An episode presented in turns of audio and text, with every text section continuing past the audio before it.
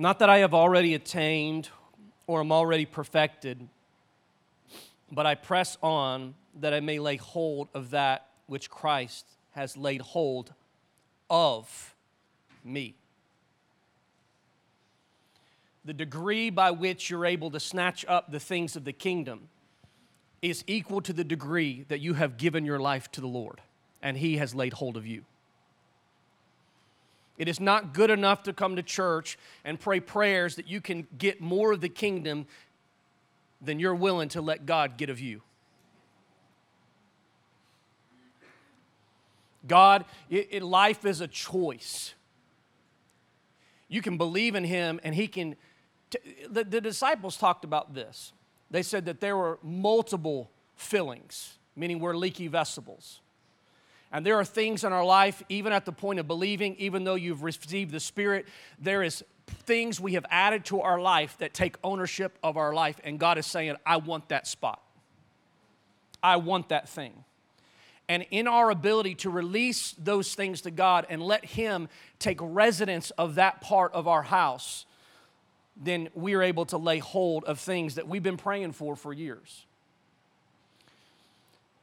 I, I was thinking about in basketball, when I played basketball in high school, they would, we would do, towards the end of the game, we're a few points away, we would do a full court press, meaning we wouldn't wait till they passed the half court line to begin to put pressure on the opponent, but we would press them as hard as we could, as soon as all the way to the line. He's saying, This is how I want you to live your life. Not lackadaisical waiting for God to come to you, but pressing into Him with your whole life, eager to make a connection with Him. Beware of dogs, beware of evil workers, beware of muti- mutilation, for we are the circumcision who worship God in spirit, rejoice in Christ Jesus, and have no confidence in the flesh. Listen, no confidence in the flesh. How does God have more of you? There are some of you here today would say God can't have more of you. That's, that's not theologically correct. You have confidence in the flesh, there's things, there's more that He can have of you. And so we need to release those things to Him. Though I also may have confidence in the flesh, if anyone else thinks he may have confidence in the flesh, I more so. And he begins to, to list these things circumcised the eighth day of the stock of Israel, of the tribe of Benjamin. Now, I know this isn't 12, but I'm, I'm doing it anyway, right? Of Hebrew, concerning the law of Pharisees, concerning zeal, persecute the church, concerning the righteousness which is the law, blameless. But what things were gained to me, these I have counted loss for Christ. He's saying, all of these things that I've accomplished with my life according to the flesh are the treasures of the wasted life. They're but, he said, they're but a dunghill, they're rubbish, they're, they're dung to me and be found in them, not being having my own righteousness, which is from the law, but which is through the Christ Jesus. Now jump into 12. Now that I've not that I have already attained or I'm already perfected, but I press on. There's that press again. That I may lay hold of that which Christ has laid hold of me. Brethren, I do not count myself to have apprehended, but one thing I do, forgetting those things which are behind and reaching forward to those things which are ahead, I press on to the goal of the prize of the upward call of God in Christ Jesus. Therefore, let us, as many as are mature, have this mind. And if in anything you think otherwise, God will reveal even this to you. Nevertheless, to the degree that we have already attained, let us walk to that. Same rule, let us be of that same mind. Brethren, join in following my example and note those who so walk as you have us. Everybody say us for a pattern.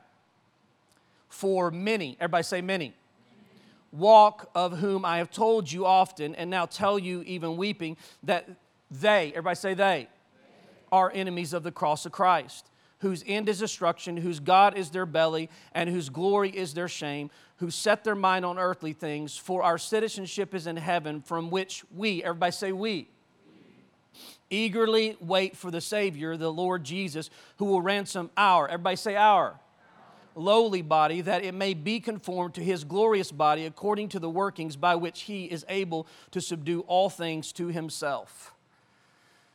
That's a mouthful. That's why I've been preaching on it for four weeks. This is the fifth week. This is my fifth point of this sermon, which has three points, subpoints in it. because I have to finish this week. And so, good luck. I have like seven pages. We don't know how far we'll get, but we'll see what happens.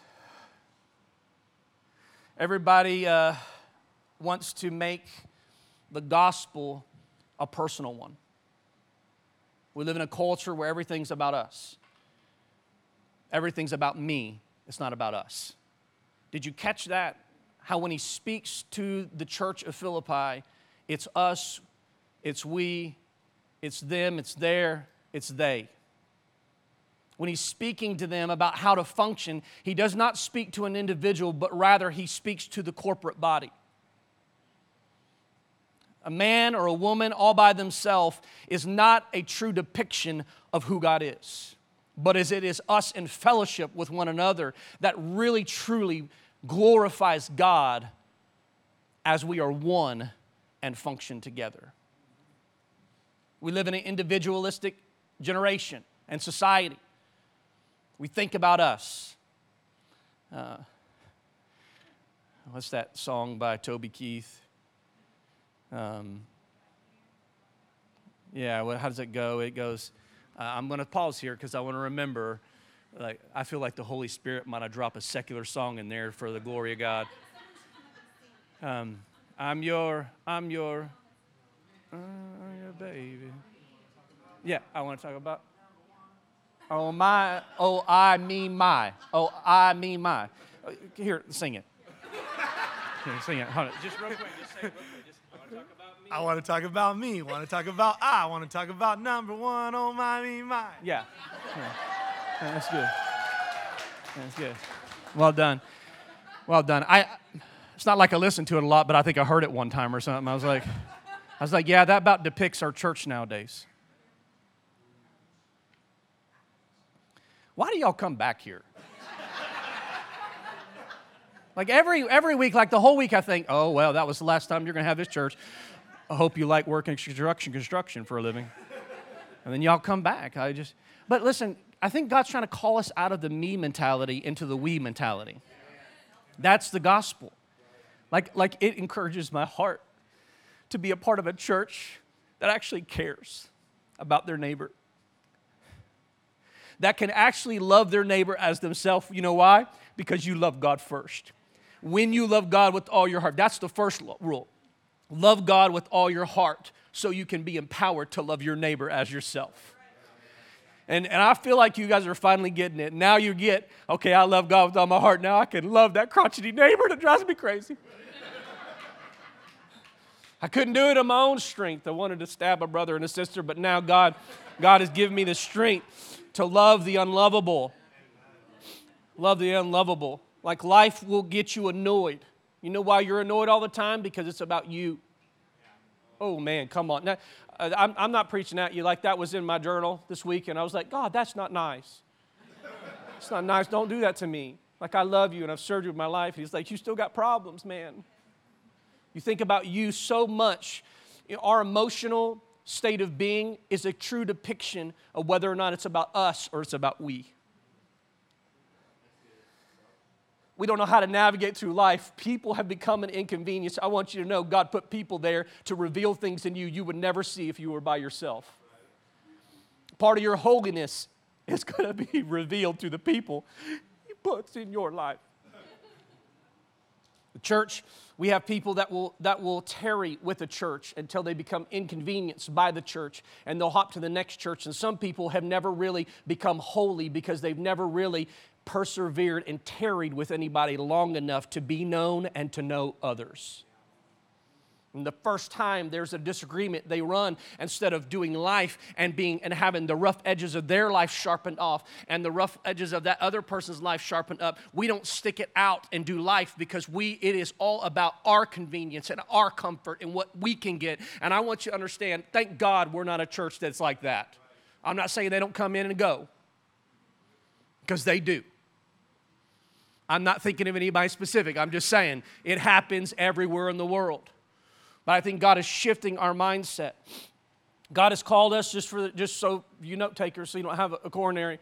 This the title of my sermon is devoted to. I'm going to talk about what that is. Devoted to. What are you devoted to? If you want to live a life that counts for something for the kingdom of God, you've got to be devoted to something specific. I want to talk about what that is today. Yes, of course, we meet him individually, but we don't continue in him individually. I come that I can be we, that we can become him. There's only room for one person, and that one person is Christ. So the I becomes the we, that the we can become the him. I become the we. He has brought he brings us into the family of God, and we are the body of Christ. I become the we that we can become the him. And when you don't understand the importance of the we, you can never truly be the image of Christ into the world. It is more than just about you. God has called us to be the we. And when we are the we, the way that He intended, we are the body of Christ into the world. You're not simply the body of Christ because you're saved. You're the body of Christ because we have decided to become the we. We value each other in community. We see each other in community. And we understand that everybody has their gifting that is not like my gifting. One of these things is not like the other.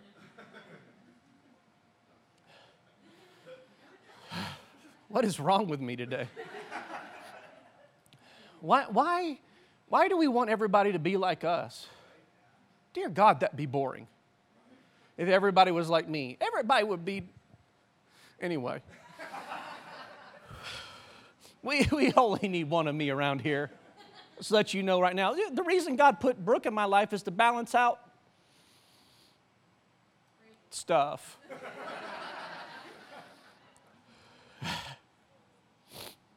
You ask then, who can be saved? When we hear this kind of living, that, that to truly demonstrate this, who can be saved? When, when we read the book of Acts and we understand the importance of the church and the way that salvation impacted the church and the community of the church and how the supernatural fell when all the needs were met, when they were fellowshipping, when they were breaking bread, when they were praying, when the needs were being met, then God showed up in a supernatural way. How can we do this? You can't. You cannot live this kind of life on your own. Nobody can. So he says to the disciples, Go to Jerusalem and tell you are endued with power from on high. Now that I preached the kingdom of you for three years and I overcame the grave, you know that you cannot live this kingdom lifestyle on your own, in your own strength, according to your own uh, knowledge and intellect, according to your own, uh, uh, uh you know, um, wisdom, but you need the Spirit to empower you. He says, So I got to get it in you to live it through you.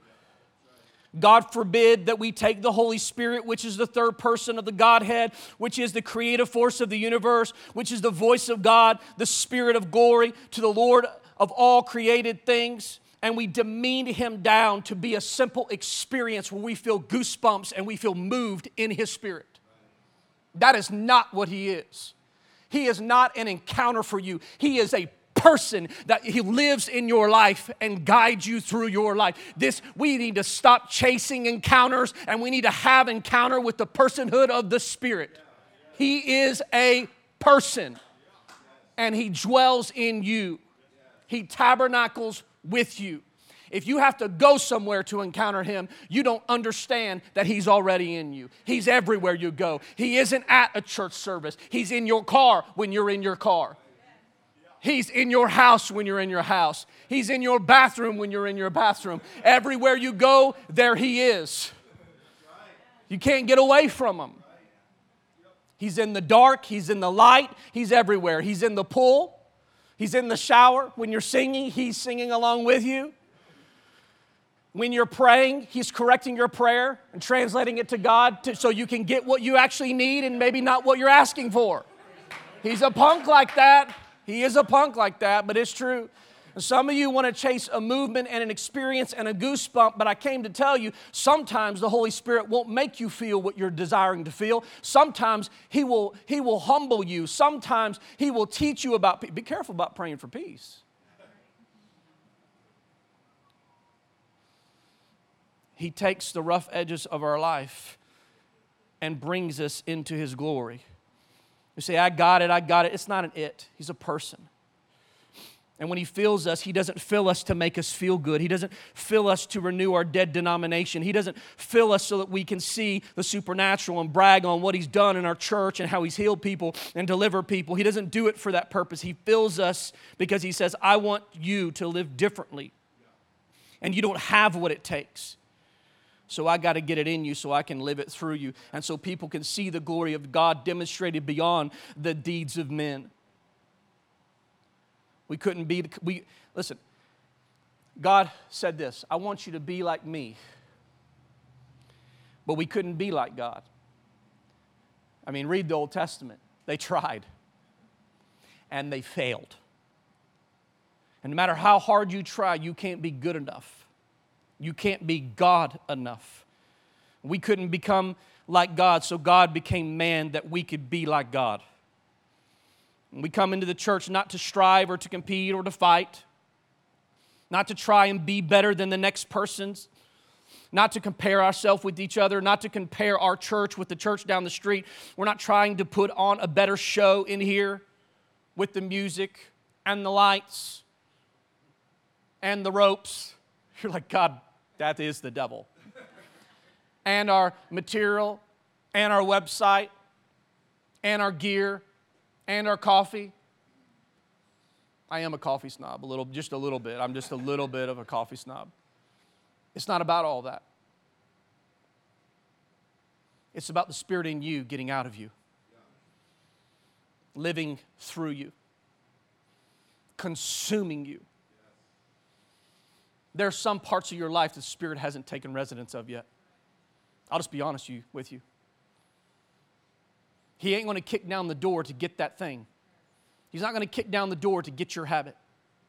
He's not going to kick down your door to get those things. But if you would get those things to Him, He would give you something much greater in return than that thing you think is so precious. Sometimes we go to big things like addictions and things like that. Some you, some of you in here today, it's always the person sitting to your right and left, never you, of course, but you, somebody in here today has an attitude that needs to be changed. And if you'd give that to him, he could change your life, your family's life, your, your, your, your friend's life. He could change the whole culture of your world. He could reshape your thinking. But some of us have created idols, and we, much like the people of yesterday in the Old Testament, are dancing around the idols of our life, acting a fool, all naked and crazy and we think that it's awesome, and it's not. God has promised, listen to this. I read this article today, or this week, and it was by Barna that did a study. Some of you don't know who Barna is. It's, it's a churchy dude who does a lot of polls and junk, right? And so he does a lot of church studies and found out that in the U.S., in the U.S., you take all the churches, like they, they did a study on ch- churches in communities. So, like for instance, Pleasant Hill has around 8,500 people. Maybe it's more now because you know that's I'm still stuck on that, and they don't change signs all the time. So, somewhere around 8,500 people. Got me? Um, now we've added to the population because people come to our church have moved here. So I don't even know, like, I know there's more, but. Um, 8,500 people, and then if you take all the churches that are in town here, if they were entirely full on a Sunday, if they were totally full, if all the churches were totally full, it would only be 10% of the population. That is on average. That's average. That's average. So there's some cities that's a little bit more, but if every single chair was full every single Sunday morning in every single church in this community, it would only be 10% of the population. Yet we're fighting over people.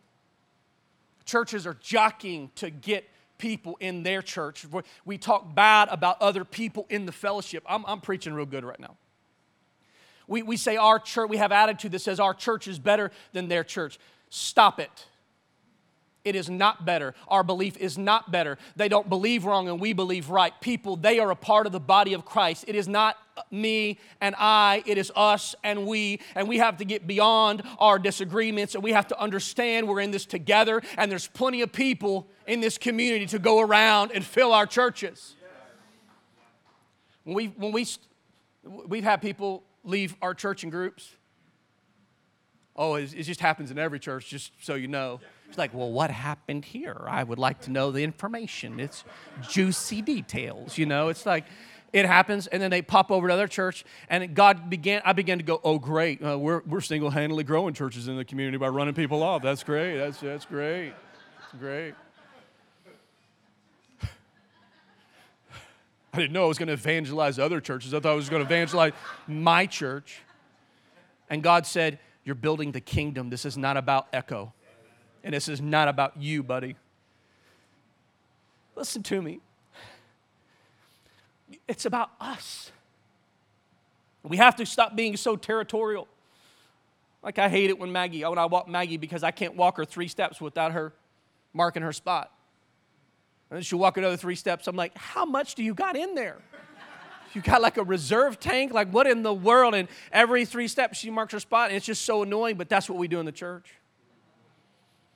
Ain't nobody can even, no one can walk a life for Christ because you're too busy marking your spot. You no one really gets anywhere because you're too busy marking your spot. We mark our territory as women, we mark our territory as men, we mark our territory in the church, we mark our territory regards to our gifting. It is about us and it's about what we do and it is our area and don't encroach on what God has called me to do. Listen, it is us and we, not I and me. Ah, I know, wasn't even on my notes. I like that. I don't even know how I'll get that second service. So, Congratulations.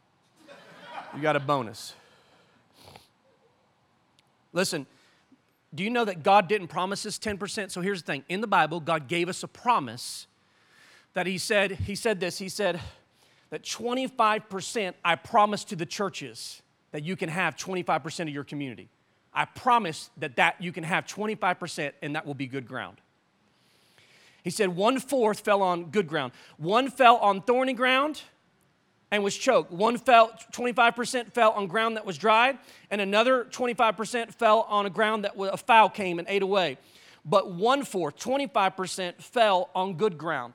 So if an average of 10% can fill the church if every chair was full, we have another 15% we can get once we get to the 10%. And I want to let you know we hadn't got to the 10% in this community yet. So, so, so we're going to run multiple services. Why do we have multiple services? Because we got more percentages to bring into the house of God, and we are going to begin doing it. And I, let me tell you, and other churches are going to begin doing it. I'm claiming 25% because He's promised 25% for our community. We will at least win 25% of this community to Jesus Christ, our Lord. Listen, that's a little over 2,000 people mixed between all churches. They don't all have to come here. Lord, help us. Lord, help us. But I'm claiming it for all the churches, for we are the church. I'm claiming it. God promised it, and we're going to get it. We're going after it. But you got to become the body of Christ out there in your world. We can claim that's that's that's good news. Everybody, everybody, just give me a fake shout or something. Just I mean, just come on, help a brother out. Oh my word, 25%. The best example of the kingdom is when a woman comes and breaks an alabaster box at Jesus' feet. And when she breaks the box and pours the alabaster offering on his feet, the first thing the disciple says is, That could have been used for the poor. This is a waste. And Jesus says, The poor you have with you always. But Jesus says, Wherever you go, I want, and wherever you preach, I want you to preach this story. He does not tell him to preach about Lazarus, although that will preach. He does not tell him to preach about Jesus walking on water, although that will preach. He does not tell him to preach about the blind man at the pool of Bethesda, although I preached that. He does not tell them to preach all those things. One thing, the one thing that Jesus tells them to preach is about a story of extravagant waste. Come on now, I'm bringing it home. Stick with me. And Paul said, All of these things are treasures of the wasted life. It seems great, but I'm willing to give it all to gain Christ. It isn't worth it for me. And some of us have to make a decision this morning that all these things we treasured and valued, that we will pour it at His feet with an extravagant heart of wastefulness because all of it is but dung to us in comparison to who Christ is. That's beautiful. And he said, Preach this message. And that's what Paul preached the story of extravagant waste. Oh man, come on now.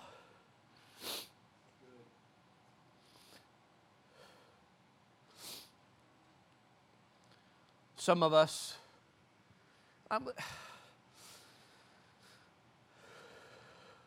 he said, I believe and fear that some, some of those who claim my name in the future will be so inward focused that extravagance and wasteful living and wasteful worship.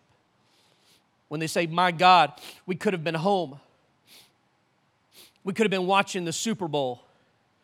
That was personal right there. It doesn't take long to have a service or an encounter with God. Why is this lasting so long? We can meet Him in 10 minutes. Why are we tarrying in the presence of God? He showed up when we got here. He's omnipresent. Don't you dare use a theological statement to excuse yourself from cherishing Him above the things of this world. Well, I'm getting personal now, aren't I? It doesn't take all of that. It doesn't take all that worship, Sean. It doesn't take all that music. It doesn't take all that preaching. It doesn't take all that time. It doesn't take that all that prayer. It doesn't take all that. God says when you go tell the story, I want you to tell it because there are always someone listening while you're telling the story that has something that's more important than me that they've prioritized over me in their life. And I want you to talk about the wasteful life. You thought Lazarus was bad. You thought the blind man at the pool of Bethesda was the lame man at the pool of Bethesda was bad. You thought me walking on water was bad. I didn't tell you to preach that. I told you to preach extravagant ways. Because my people get to the place in their worship and their life is wasteful. When my people get to the place in their worship when their life is wasteful, people will look at that and say, I don't get it.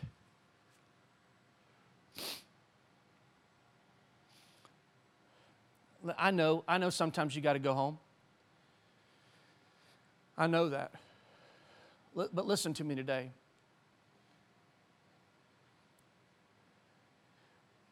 Why is it that the church and our time with God,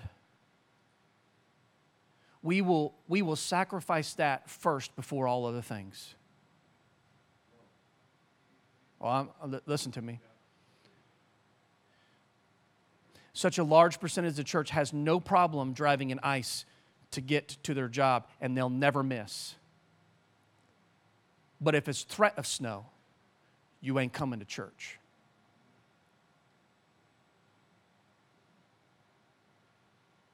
It shows what you think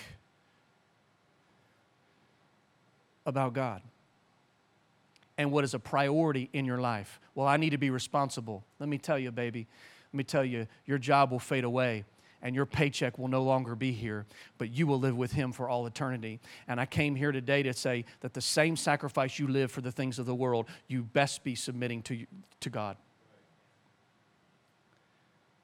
well, I want my kids to be in this sporting event, and I want my kids to be able to use their talents, and I want my kids to be able to do this so they can miss church, they can miss that, they can miss small group, they can miss youth group, and they don't have to come Sunday because they got tournaments. And I came here today to say you're teaching them how to prioritize things that God said should be kingdom minded, and you have put the flesh above the things of God. There's a reason back in the day that they didn't schedule things on Wednesday like games. But see, the church doesn't care about having a standard anymore, and you say you've let them do that because you've taken your kids to games on Wednesdays, and they you have you our choice to not. We consider God waste, and we value the things of this earth more.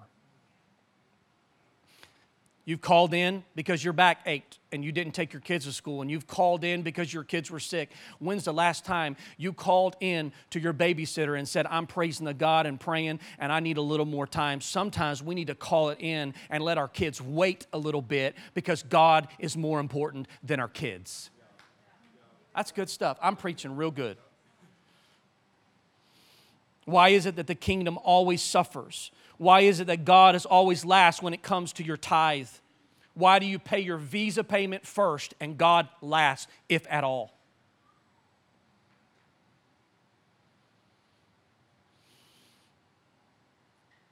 I'm just going to let that one set just a little bit and simmer, slow roast it.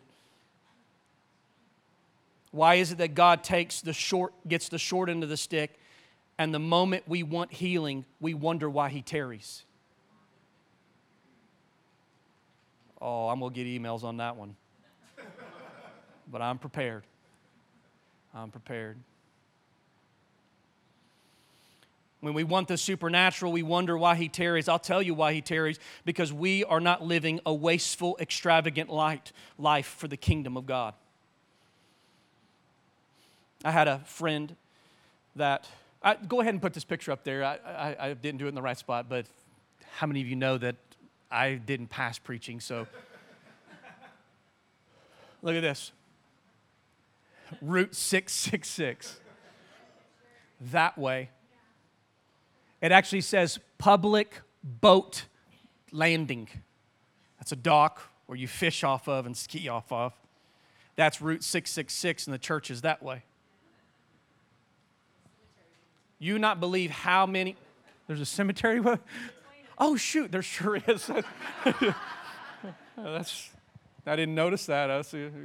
Um, um, I totally forgot what the heck I was talking about. You have so many choices in your life of what route you're going to take, of what route you will take in your life. Okay, I had a friend. I had a friend. It's a pastor friend of mine, total firecracker like me. Last thing we need, the reason we started adding a bunch of people to our group of friends because him and I were going to blow up the world, and not in a good way not in a good way. And I'm a firecracker, and he's a firecracker. And I've done stuff like this, but I'm not going to tell a story about me because he'll make me look bad, and I'll, so I'll tell a story about him. And just know I'm a kind of a lot like him, so I could see me totally doing this. But he, uh, he had, a, he had a man that had been coming to his church for several years and, and then just came to his office one day and said, Hey, I just want to let you know I'm not be in church anymore. I love God. I love you. I love our fellowship, but I really need to have family time, and Sunday's the only time that I have to do that. Which route you going to take? So that pastor decided not to preach that Sunday morning. He had somebody fill the pulpit, and he showed up over at his house. Knocked on the door at 9 o'clock in the morning. No one answered. Knocked on the door. No one answered. Knocked on the door. No one answered. Knocked on the door again and started yelling outside the house because he's a firecracker. Eventually, they came stumbling to the door, wiping the sleepies out of their eyes the wife was standing in the background with her hair all disheveled, saying, Who is that? That's how they were spending their family time.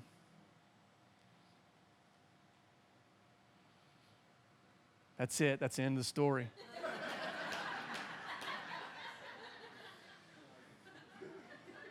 he said, I just grinned. I said, So I guess this is how you're spending your family time. And he walked away. That guy was there next Sunday. Because sometimes we blame our family and excuse ourselves from seeking our God. And I want you to know, men, it's your job to lead your family to God. Don't you excuse yourself from doing your role and use your family as an excuse because we know that if you seek God, your family will be blessed by your pursuit of Him. You need to do a full court press on God.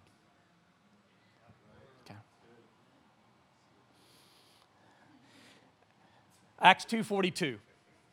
Acts 2:42. Let's look at this. I think. Nope, that's not it. Let's look it up.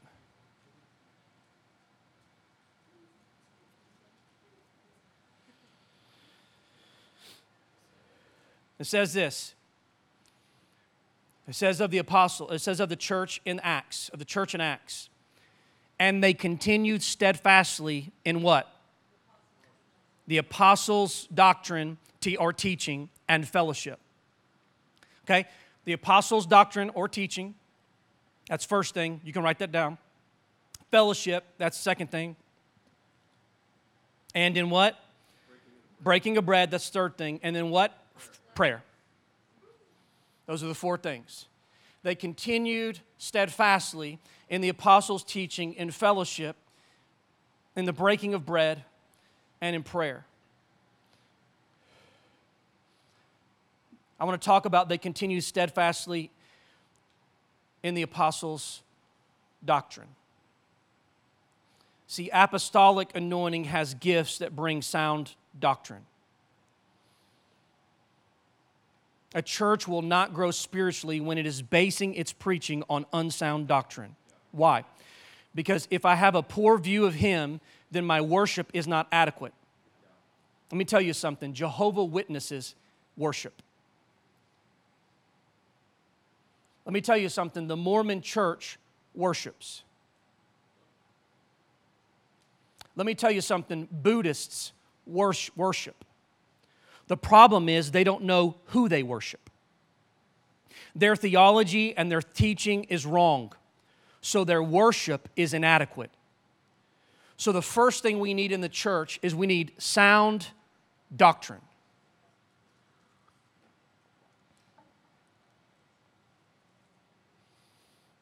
They continued in the apostles' doctrine.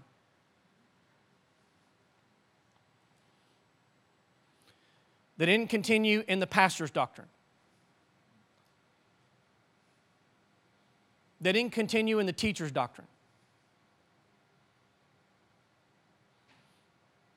I'm going to list them all. They didn't continue in the evangelist doctrine. They didn't continue in the pro- prophetic doctrine. They continued in the apostolic doctrine. Are all of those necessary for the building and the full, the, in the full growing up and maturing of the saints? Absolutely. But they continue steadfastly in the apostles' doctrine.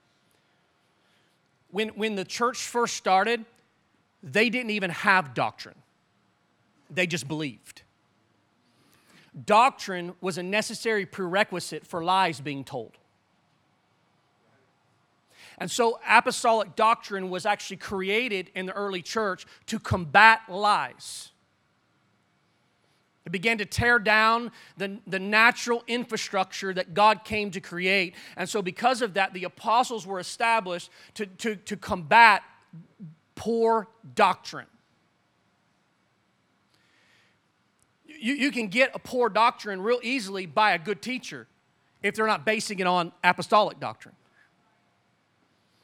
and their heart is good, but they'll take people away from apostolic doctrine and they continue in teaching, but they leave the apostolic kingdom mindset. Us, we. People that are out of line with apostolic doctrine typically are inward focused. And so, God and I'm not saying that we, we should, uh, people with apostolic giftings today shouldn't start new doctrines, but we should confront doctrines that are taking people off course and redirect them back to the, to the original apostles' doctrine of the church. You understand what I'm saying? And so we have a responsibility. And listen, this requires for us to submit one to another and value each other. And, and that's why we got to be learned, people. We got to be learned.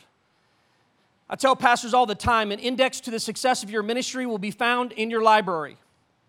You're going to have to stretch yourself. You're going to have to read, guys, whether you like it or not. If you're, if you're in here today and we're, we're starting a, Bible study in our small groups and we're beginning to expand uh, commentaries and other uh, scholarly writing and those that are historicals and historians and New Testament scholars and Old Testament scholars and philosophers, um, Jewish philosophers, Hebrew philosophers, uh, Greek scholars, we're, go, we're beginning to open our understanding, but some of us need to begin reading people like Brueggemann or Barth or Bonhoeffer or Tillich. We need to begin reading these people that help us actually come up to a new dimension of thinking.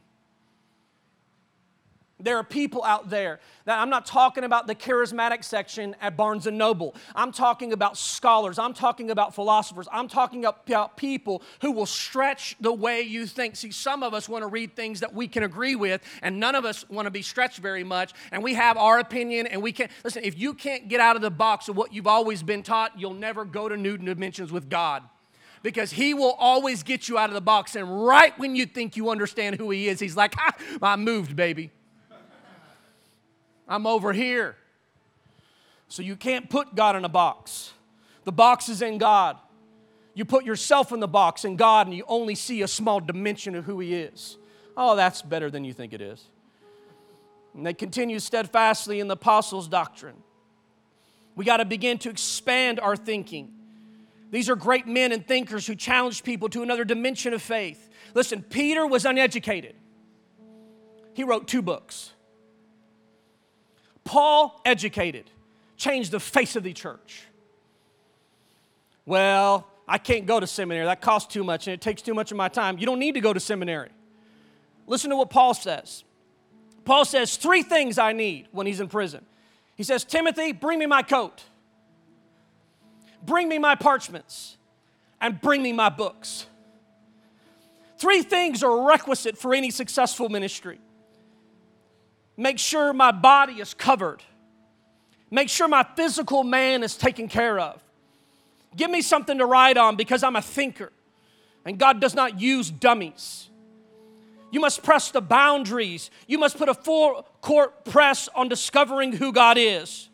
You will never experience God in the box you've been raised in. And then he says, Bring me my books because if I pour out, I need to pour back in.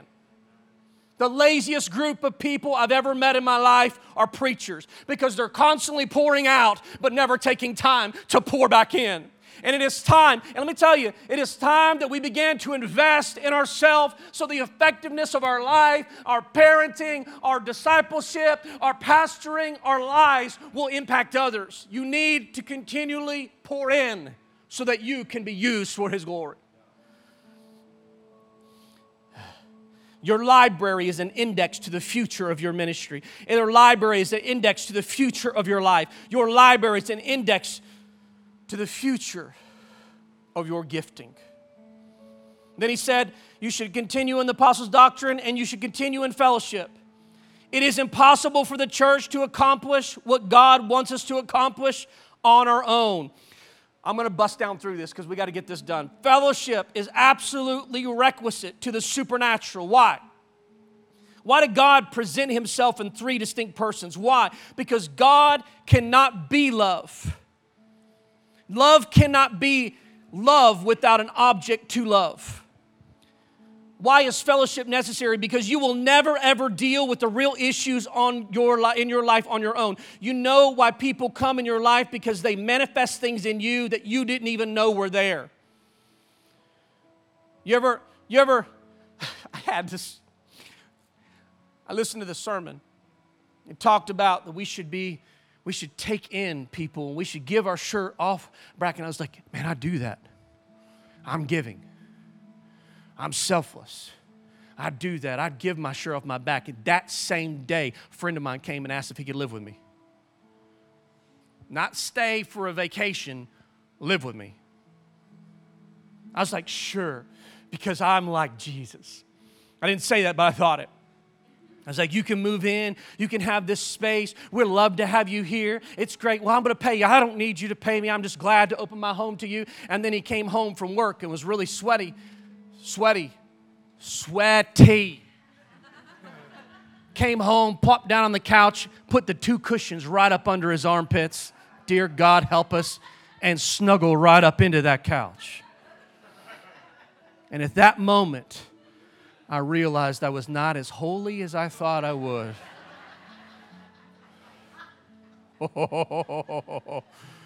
and neither was my wife. Neither was my wife. She wasn't either. I'll just let you know. And God, God taught me something that day that no matter how holy you think you are, God will always put somebody in your life that will help you realize you aren't like Jesus as much as you think you are. And before you push them out of your life, you need to understand God put them there to make you like Him. Oh, my gosh. So don't run them away too quick. I'm preaching to myself right now. Woo! Woo! I'm telling you right now because I can make people leave real quick so I can be comfortable. Sometimes God will put a thorn right up in there, and sometimes it's a person. And He'll say, Can't pray that one away because that one's for my glory. How many of you have ever met somebody that you know was a thorn for your glory, for his glory? Amen. Preach it, preach it, brother. Preach it, preach it like you've never preached it. Fellowship is a necessary requisite for the kingdom of God. I want to say this. I want to say this. He says, this is very important. He says, I want you to break bread. So, fellowship, I want you to break bread. It is interesting that he uses the word breaking of bread here uh, next. He said, I want you to have fellowship and I want you to break. I want you to continue as Apostle Don. I want you to fellowship. I want you to have break bread. I'm, I'm hurrying. It is interesting, he uses the word breaking of bread. You could, it says it's Eucharistia, a toy. the breaking of bread. A toy is bread. This is actually a reference being made to communion and community. Today, we are served little sterile wafers that we can just pop in there. But he's saying, I want you to gather for the breaking of bread. Didache in 76 AD says this let there be one cup and one loaf of bread. Then this is the prayer they prayed at the Eucharist Heavenly Father, as you gathered the wheat from the four corners of the earth to make one loaf, so gather your church scattered among the nations that we may do have fellowship one uh, with another. He said, Don't give me your wafer, give me your loaf, because your wafer isn't broken they broke the bread. In the book of Isaiah, it says, In that day, seven women, here's a, pro, here's a prophetic word. I'm gonna, I'm gonna talk about this. In the book of Isaiah, it says, In that day, seven women will take home one man and say, Let us eat our own bread and wear our own clothes, but let us be called by your name. Hello, seven women. Hello, seven churches of Asia. This is speaking of the seven, this is speaking of the seven churches of Asia. This is speaking of you hello church that says, We want your name, but we don't want your bread because your bread is broken. I don't want broken bread. And we don't want a broken life because if it's broken, it means I have to share it with somebody else. I have to share my life with somebody else. Give me a wafer. Don't I don't want a broken life. I want my own bread. I don't want to share what's with what's mine with the world. We want to wear our own clothes, be in our own covering. We don't want to wear your clothes. We don't want to come up under your co- covering, your covering. Hello, apostles, prophets, evangelists, pastors, and teachers. We'd rather cover ourselves and move out under the covering. We want our own covering. In Acts 13, Paul, and I'm closing with this. In Acts 13, Paul goes to a certain city and they do four things. And the last thing they do is pray. He says, continue in the apostles' doctrine. Continue in fellowship, continue in breaking of bread. And the last thing is what? Prayer. And so they go, and Paul is speaking. They go into a certain city, and there's preaching, and, there, and, he, and, and, and there's this woman that's possessed in the crowd while they're preaching and said, Listen to these men, they're men of God. Crazy lady always interrupting while he's trying to preach. But it's interesting because she's possessed, but she's saying, listen to him. And then, listen, and then they, so in agreement, you wouldn't believe how many times the devil will take you off course by getting in agreement until you believe in him and then take you a little bit off. But the one thing that this demonic lady wouldn't get in agreement with is in their prayer. And as soon as they went to pray, it said a spirit of divination rose up in this woman. And Paul got annoyed and dealt with it. The word divination there that's translated to divination is actually in the original language pythos, where we get the word python. Now, what's, u- what's unique about a python is that a python will constrict its prey without breaking the bones, and it will take the life out of something without affecting the structure. Those churches, those believers in Christ that do not pray, he has constricted the church and He's pulled the life out of the church, yet it still functions with all its structure. There are dead churches that look good but are not alive on this inside. I want you to understand that God is calling us. He's calling us to be devoted to the apostles' doctrine. Here, here it comes. To be devoted to fellowship, to be devoted to the breaking of bread, and to be devoted to prayer. If we're a church that has this, we're a church that has life and structure, not structure without life. If we're gonna live a life that counts for the kingdom of God, we must be devoted to these things if we're going to be please him in our world